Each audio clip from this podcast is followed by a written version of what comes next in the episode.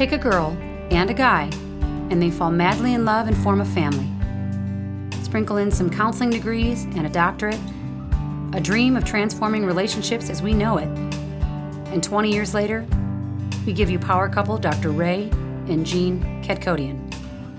And this is their podcast, Couples Synergy. And welcome back to another episode of Couples Synergy with Dr. Ray and Jean. Hi, I'm Dr. Ray. And I'm Jean. And this is our podcast about love, marriage, and relationships. Please check us out online on our Facebook page and Instagram at Couples Synergy or our website, couplesynergy.com.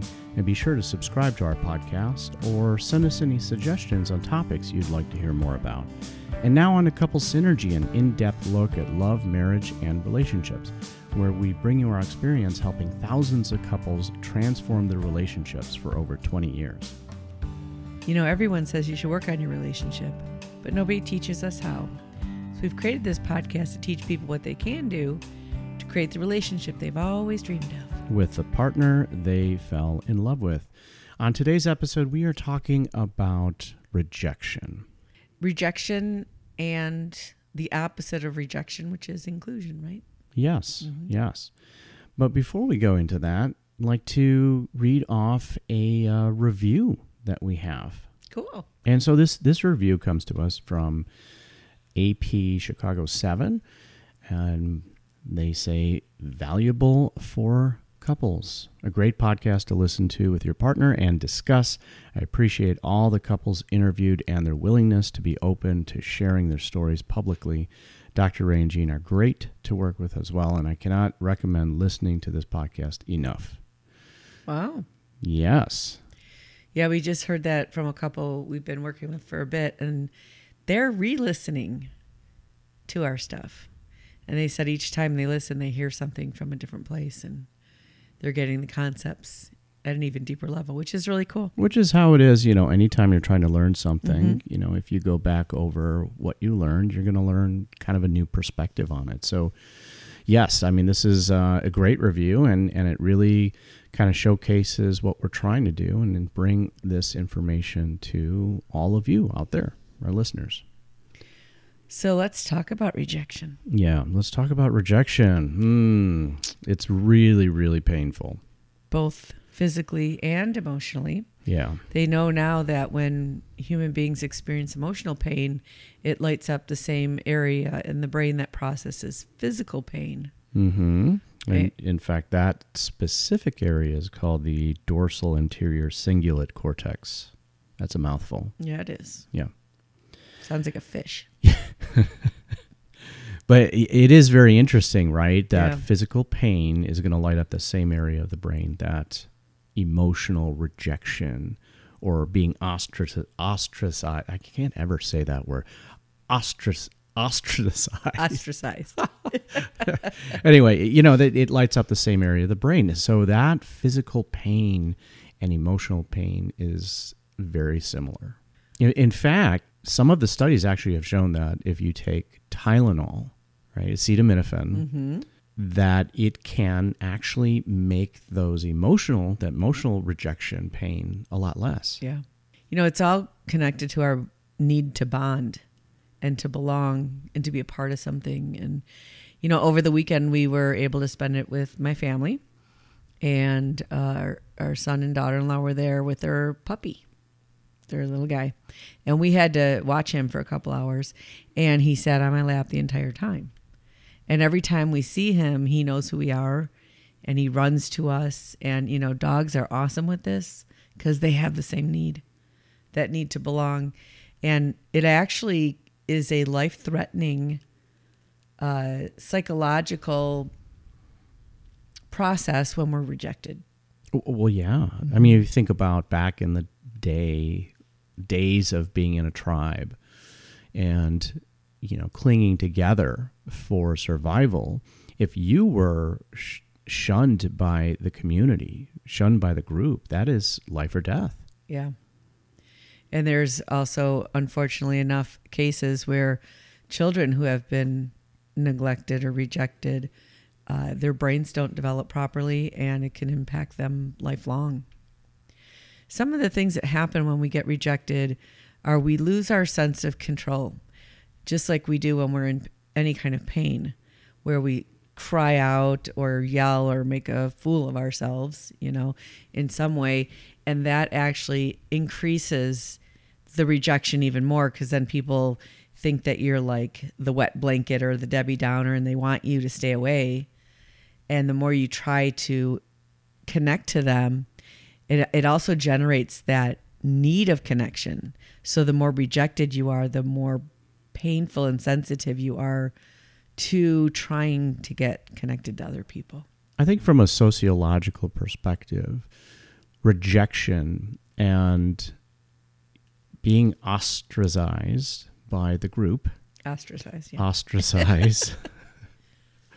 Being ostracized by the group, it served a function. Mm-hmm. You know, it served a function of rules and boundaries. And when you violated the boundaries of the group, then you were naturally rejected. And that was a very painful thing. And so it really kept people in line with what the group's values were. I think now it has evolved into more of a weapon. Yeah. And can, you know, I shouldn't say has, like, you know, globally, but it can evolve into a weapon especially in a couple's relationship. And if you are starting to use rejection as a way to manipulate or control your partner, then that's a very painful way of getting your needs met. Especially if you're allowing someone else to meet those needs. It might be a mother or a sister or brother or a friend or a coworker, and they're in that position that should be a part of your relationship. You know, ultimately, if you want to have the greatest relationship possible, your partner should be included in all areas of your life. Yes. And that may sound kind of extreme for some people out there. Mm-hmm. You know, why would I want my partner to be in every aspect of my life? Well, you know, it's a choice, and with every choice comes consequences, both good and bad. And I'm not saying that couples out there who live separate lives, you know, can't have a relationship that works. It absolutely can work. Now, the level and the quality of relationship that you want, now that is a matter of how much you are being inclusive with your partner in your life. It seems like we have this natural need. You know, like, again, we were just hanging out with my family, and this is the extended family. And you see someone that you maybe haven't seen all year, because this is kind of the only time we'll see these people. And you have this need to, like, ask them, what's new? What's going on? Tell me about yourself. Tell me about your life. Bring me in. I want to know. Share about your life. Yeah. Yes. And you want to share back, hey, well, we've been doing this or that. And that makes us bond and connect. Right. And that is an important thing to do, especially if we lived in a tribe where we were dependent on each other. We would need to know, hey, did you find some, you know, strawberries today? Or what was the weather like or something? Have you been to this area? What should I know? And that was a way to exchange information. And we don't need it for survival so much anymore, but it's still that drive. And we have that want and need. We need it for deep connection in our relationships. Yeah. And if you are sharing and wanting to know more about, you know, family member or a friend, and they are sharing back, it really makes a difference on whether you're accepting them. You know, accepting this information that they're sharing with you, and in a positive way. And that's being reciprocated, because if you are being rejected or judged based on what you're sharing, that's not going to drive deep connection. It's actually going to repel you. You're now going to want to defend yourself or guard yourself from that person, not want to spend time with them. I really hate the feeling too of when I learn something, and this hasn't happened in a very long time, and maybe even not so much with you, but other people that I may have dated, where I learned something about them from someone else in front of other people. Yeah, something you didn't know, and they haven't shared that with you. Yeah. Yeah. But they shared it with other people. Right. And you're supposed to be their person. Yeah. And that feels really terrible. And it's actually quite a jolting shock to me anyways. That's an important thing to me. And I think especially if you grew up in a situation where maybe you were isolated, ostracized, or a little bit lonely, or the research shows that you are more sensitive to those social cues, and you feel that deeper because you know that's something that you have to sort of fill in for the parts that you missed out on so that you can be mentally healthier. It's very healthy for us to socialize. When we get stuck in our heads, it's a really dangerous place to be. And when we get out and talk to other people or listen to podcasts like this one, which is why we created it, is to let people know we're all not so different. And it's a very obvious thing if you're working with or talking to someone who feels a lot of rejection, that they are really sensitive and misread rejection all the time. And so maybe a couple of friends got together on accident, like they met at the mall and just went for coffee. They just bumped into each other and like, oh, I wasn't included. They don't like me. And they'll read into that more than someone who has, a better self-worth, sense of self-esteem. Well, I think we need to then define the different forms of rejection that could occur in relationships. I mean, what you're talking about here is an indirect, form of rejection that's not even intentional, right? Versus what I had mentioned earlier, and that was very intentional rejection used to manipulate, a person that you have a relationship with. And so, there can be very direct ways. It can be very indirect ways. It could be emotional rejection. It could be physical rejection. If your partner is rejecting your affection, for example, right? And now we're going to talk about, we can talk about the different intentions behind that. Maybe your partner has a history of trauma. And so physical affection is going to bring up some of those old trauma wounds, or they are feeling that distance, from you in the relationship and wanting to guard themselves emotionally. And they don't want to open up and become close because maybe there isn't emotional safety in the relationship. So there are a lot of different forms and ways that rejection can show up in a relationship. And, if you have this need to connect that's stronger than your partner's and you're pursuing them all the time, they're naturally going to start to distance. And so, because it might feel too needy. Yeah. Yeah. And so, like overwhelming and draining. And so these are really important things to talk about with your partner. If, how do you feel about the amount of time you guys spend together, the amount of information you share with each other, what touch feels like, especially affectionate touch. And is it welcoming? Is it bothersome? All those kind of things. I think a good rule of thumb is that rejection begets rejection. And that if you're being rejected by your partner, feel that, whether you're misinterpreting it or not, if you're feeling it, it is an issue for the relationship to figure out. And so if you feel it, you're going to guard yourself. You are going to dial back the amount that you are sharing, the amount that you are connecting with your partner. So now that creates more of a distance, and now the possibility of rejecting them in return is going to increase. And if you use connection in order to ostracize someone else and reject them, so, you might have three friends that hang out together and two start to gravitate more towards each other and push the third one out, then that is going to be a situation that is manipulative all the way around. So that's a really terrible way to use rejection in order to bond to another person. Right. Like the enemy of my enemy is my friend kind of thing. Yeah. Yeah. And what we're talking about is being inclusive. First of all, of course, with your partner in the place of the sanctum that we talk about creating in our home study course, of that place where it's reserved for you and your person, and then to interact as a couple out into the world and bring your partner into those different aspects of your life. And that will increase your connection and will also increase your health in the world of, you know, it's like Cheers. You want to go where everyone knows your name. You know, that's a great feeling. That's a very old show.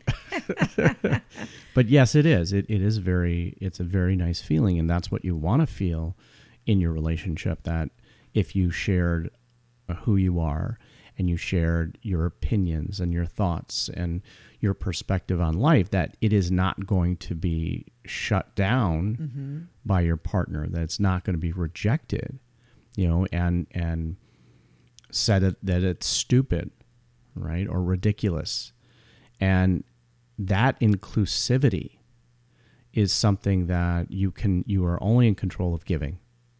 You can't make your partner do that.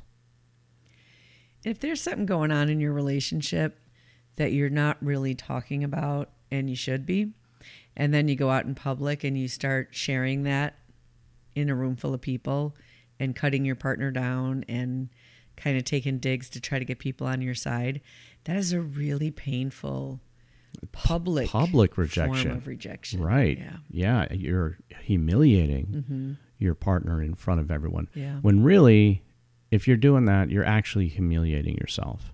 Right, because everyone's looking at you like, button it up. Right. Yeah. Everyone's, why would you talk about mm-hmm. your spouse that way? Yeah. Yeah, this is, you know, unfortunately, I think that couples struggle with this a lot more than they know. Mm-hmm. Yep. And it happens in many different ways, many subtle ways. And if it's left unchecked, if it's left unattended to, it just grows over time. And then resentment grows along with it. And then couples are just keeping everything to themselves and living those parallel lives that we've talked about in past mm-hmm. you know, podcasts about. Or they'll share at one level, but not really at a deep level. You know, that they'll compartmentalize their lives and, you know, go to their friends for their emotional support and, you know, do the logistical thing with their partner or something like that. So if you get the opportunity in life to say yes to being inclusive, it will increase your immune system. It'll make you stronger. It'll make you healthier. It will reduce anxiety and depression. And sometimes it takes a little bit of energy to make yourself available and to give. So this is that giver's gain kind of concept. Yeah. Yeah. That you can't possibly show up for other people without it benefiting you. Right. So say yes to the birthday party you get invited to, or show up to the family parties, you know, and find healthy ways to do that if it's appropriate. And, you know, if you are in a situation where a family is inappropriate, find other people, find a new way, create something new in order to feel that. You know, we've been doing that like bowling league for how long? 4 years or something? Has it been that long? Yeah. And, you know, we all just are committed to once a month for 6 months out of the year of bowling together. And it's nice. You feel like a connection in a really safe, superficial way that you just get together and laugh and nothing matters. Except for your handicap. That's serious. Yeah, that's yours is much more serious than mine as far as your handicap. But it's all in good fun. Yeah. Right. And, you know, specifically when we're talking about that feeling of rejection in your relationship, in your primary committed relationship, and that concept of being inclusionary, you know, we have podcasted couples in the past. I don't remember which couple, but one of them had said that, you know, my partner is my greatest cheerleader. You know, my partner just supports me and says yes, and let's do it. Let's find out a way to keep on. You know, let's find a way to do it, right?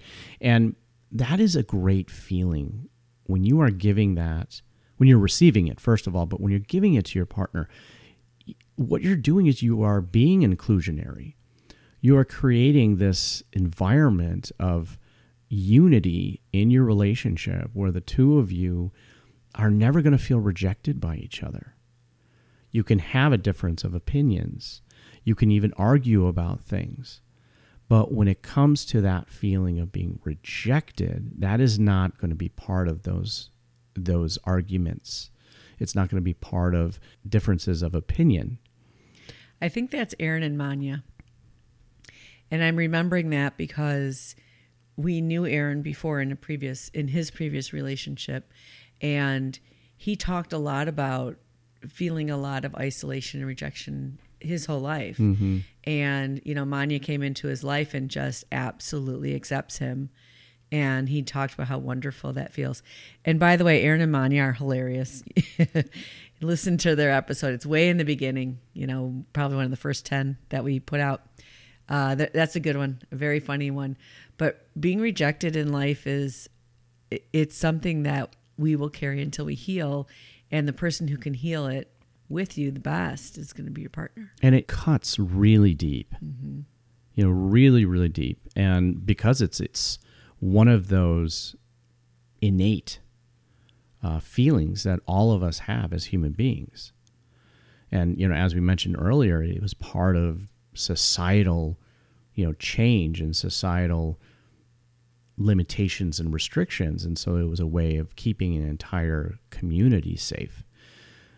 But in our primary relationship, when it is allowed to be used as a weapon or allowed to be used as a manipulative tool, that is where it can be so, so painful. And, we have said it before in the past, in past podcasts, that our primary relationship, the primary committed relationship that we have, it is the greatest source of joy, happiness, and it can also be the greatest source of pain in our lives. Mm-hmm.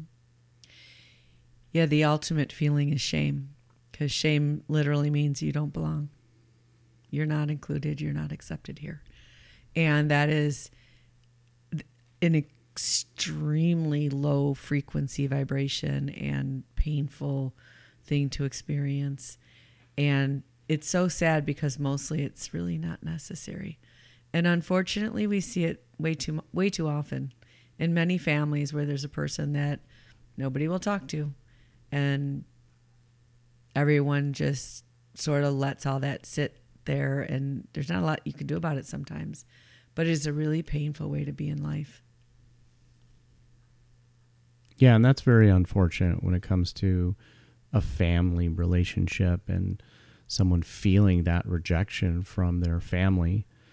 And as Jean said, sometimes there is very little you can do, if that has become part of the family culture, to do that, other than isolate yourself from your family and create another one, that is going to be more inclusive and more accepting of you. But even that is a very painful thing to do and to go through. Right. To find your tribe, your unblood-related tribe. Right. Yeah. So it's good for you, and it's good for the people that you bring into your life that you are inclusive with appropriately. And it's really, really important for you and your partner. And there may be things that are going on in your relationship that you're not even aware of, that it hurts your partner. And it might be really casual, and it might just be like, oh, me and my friend are going to go do this thing. And you didn't consider your partner, you didn't consider including them, or even, letting them be kind of part of the process of knowing that, respecting them, of saying, hey, let me check that out with my partner and make sure I'm available and, it works. And those are little slights that the other person probably won't share, because when we feel shame, we don't want to share it. And we'll just sort of take it. And this is a really important topic to have a good conversation with your partner. So we want to thank you so much for joining us today and for listening to Couples Synergy on the topic of rejection. Our passion is in helping couples and people have happy and healthy relationships. And this podcast gives us a fun way of bringing our knowledge and expertise to you, our listeners. For all of you listening, please subscribe to our podcast and please leave us a review. If you have any questions, comments, or topic suggestions, please email us at contact@couplesynergy.com. For more information about Couples Synergy and our programs such as Relationship 101, which is our home study course, the Couples Weekend Intensive, which is coming up in September 9th through 12th, our online membership called Connections, and our premier coaching program called Couple to Couple. Look us up online at couplesynergy.com. And if you're listening to this podcast, what's the date? Monday, July 19th. We will be doing Facebook Live on Tuesday night at 8 p.m. Central Time. And we have an online Facebook group called Couple Synergy Community that if you follow us on that, you can get up-to-date stuff and even interact with us there. And if you know someone who could benefit from this episode, please download it and share it. And thank you for listening. Until next time, synergize your life and synergize your love.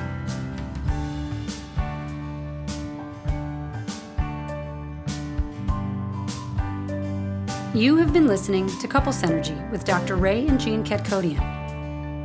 Couples Synergy was recorded, edited, and produced by Dr. Ray and Jean Ketkodian. Voiceover and music entitled Breathe and Let Go was recorded and composed by Gina Gonzalez.